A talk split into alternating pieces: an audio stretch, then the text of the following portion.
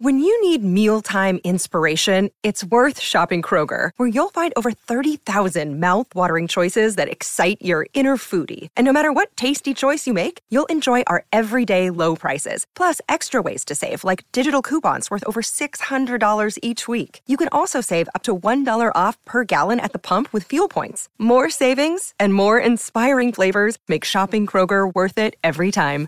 Kroger, fresh for everyone. Fuel restrictions apply. E sera, sei finalmente sul divano, magari avvolto da una calda coperta, pronto per guardare un film, ma non riesci proprio a scegliere quale. Posso aiutarti io a trovare quello giusto per te. Sono Davide a letto e questo è Film sul divano. Nell'episodio di oggi Una notte da leoni 3, anno 2013. Lo potete trovare su Netflix e Prime Video. Il cast è il solito, ma con una guest star, John Goodman. Ve lo ricordate Pappa e Ciccia, la serie tv degli anni Ottanta? Ecco, il protagonista. Il film inizia con Leslie Chow che riesce a evadere dal carcere nel quale è stato rinchiuso. Dettaglio molto importante che scoprirete poi più avanti.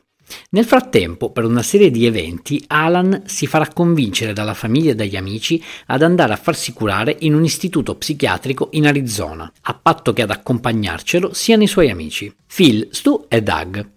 Nonostante questa volta non ci siano all'inizio o comunque non è la causa un addio al celibato, i quattro si ritroveranno nei casini per via di un fatto avvenuto quattro anni prima a Las Vegas durante l'addio al celibato di Doug. Ci saranno riferimenti agli episodi passati e ci saranno altre situazioni spassosissime che vi faranno ridere come solo questa trilogia riesce a fare.